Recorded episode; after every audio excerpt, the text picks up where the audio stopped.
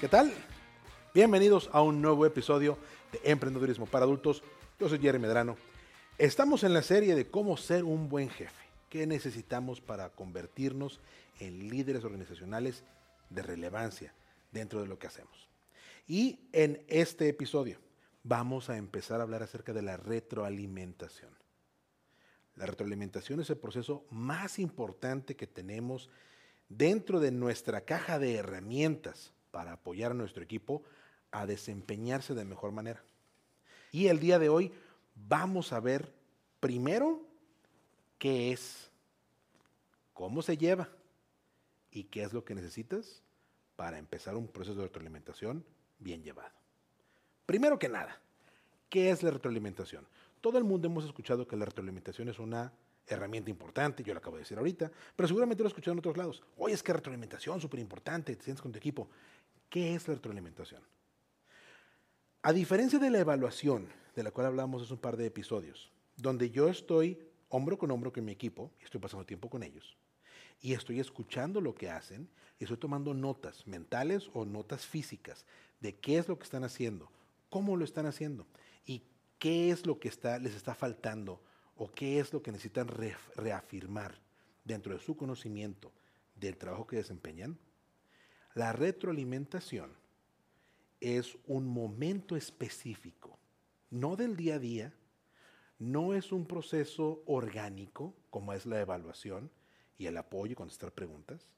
La retroalimentación es una experiencia que tienes que desarrollar con tu equipo, donde vas a dar un espacio específico, tal vez media hora, tal vez una hora, depende de qué tanto tiempo pase entre una retroalimentación y otra, para ahora sí basado en lo que ya observaste de estar pasando tiempo con tu equipo, cada uno de los miembros de tu equipo, qué es lo que viste, qué es lo que hacen, cuáles de las cosas que están haciendo les ayudan a desarrollar conocimiento y experiencia para desempeñar mejor su trabajo y qué cosas todavía tienen que mejorar, en qué áreas tienen que enfocar para poder desempeñarse mejor.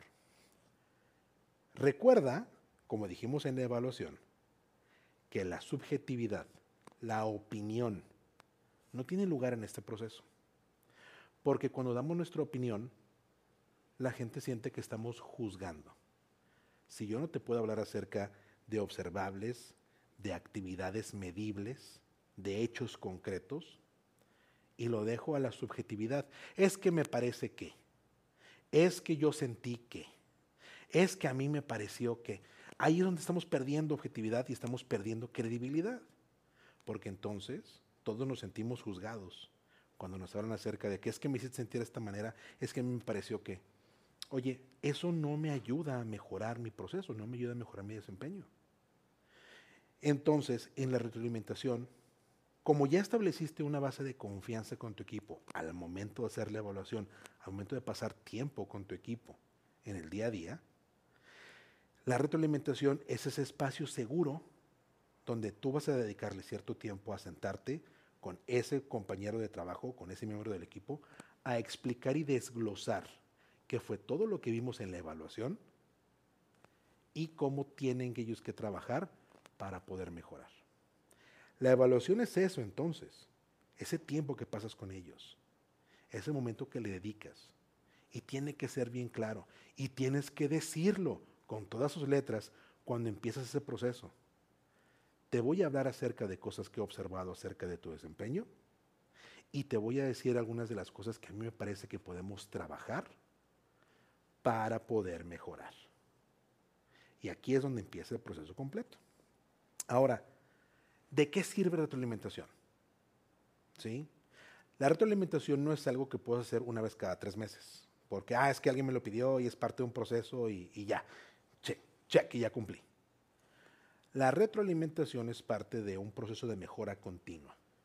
Si yo le dedico tiempo a retroalimentar a mi equipo es porque realmente me interesa que ellos mejoren su desempeño.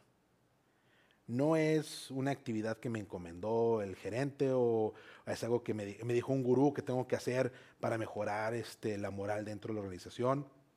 Es un compromiso. ¿Te acuerdas cuando decíamos que la labor del líder, la labor de todo líder organizacional, es encargarnos acerca de nuestro equipo de trabajo, darle las herramientas que necesitan para que puedan ser mejores en lo que hacen día a día. Ese es un compromiso, no es una actividad que tengo que hacer, no es nada más una cosa más que tengo que completar en mi día. Es realmente sentarnos, pensar, si yo voy a evaluar a Freddy el día de hoy, ¿qué es lo que he visto que hace? ¿Cómo lo está haciendo? Qué me parece y qué puedo yo observar en cosas que tiene que mejorar en su desempeño y cómo le doy ejemplos de lo que yo ya vi. Y entonces ahí es donde empezamos a construir una, sesión de retroalimentación. Yo tengo que poder traer a la mesa al momento que me voy a sentar con Alfredo qué es lo que está haciendo, cómo lo está haciendo, si tengo una escala de medición, en qué parte de la escala quedaría, si yo puedo evaluar un resultado numérico de lo que está haciendo, ¿qué resultado numérico debería tener? Si yo puedo hacer un desglose de actividades específicas y cómo lo está desarrollando, el hecho de que yo las tengo que desarrollar, las tengo que poner. Esto es lo que estoy viendo. Y te voy a dar un consejo extra, que no todos los procesos de retroalimentación manejan. Antes de llegar a sentarte a la sesión de retroalimentación, como parte de la preparación pídele al colaborador, en este caso a Freddy, pídele que haga una autoevaluación en el mismo formato en el que tú estás llevando la evaluación del desempeño. Porque eso te va a permitir ver con Freddy, o con Gerardo, o con Irma, o con quien sea, cómo se perciben ellos desempeñando el trabajo, para que puedas contrastarlo con lo que tú, como líder, estás viendo también. Esa es una herramienta muy importante para obtener el compromiso de ese colaborador que está contigo. Porque en ese momento el colaborador se tiene que poner a pensar, ¿qué es lo que ya hice? ¿Cómo lo estoy haciendo? ¿Cómo lo estoy llevando?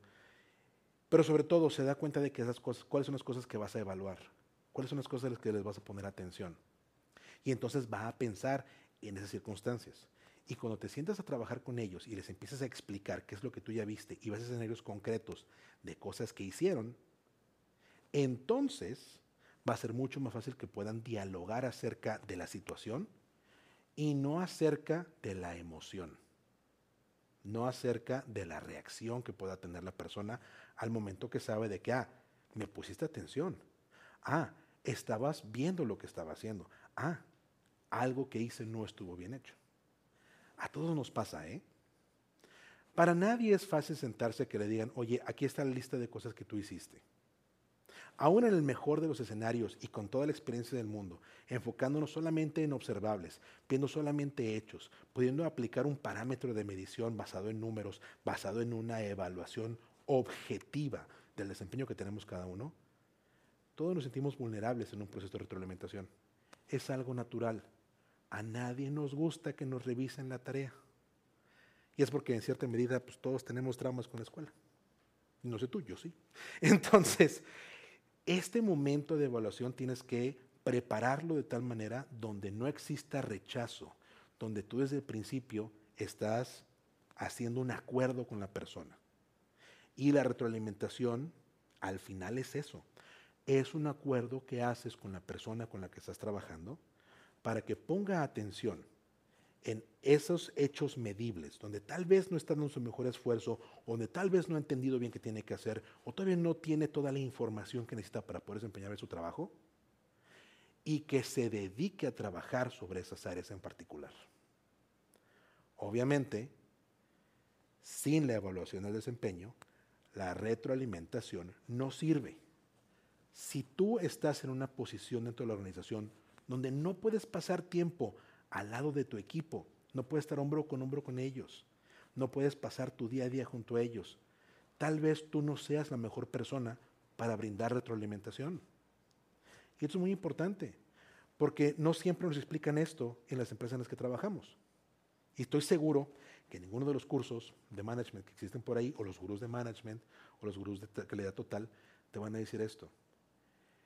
La confiabilidad que tienes tú como líder de trabajo dentro de la organización depende de qué tanto tiempo pasas con tu equipo.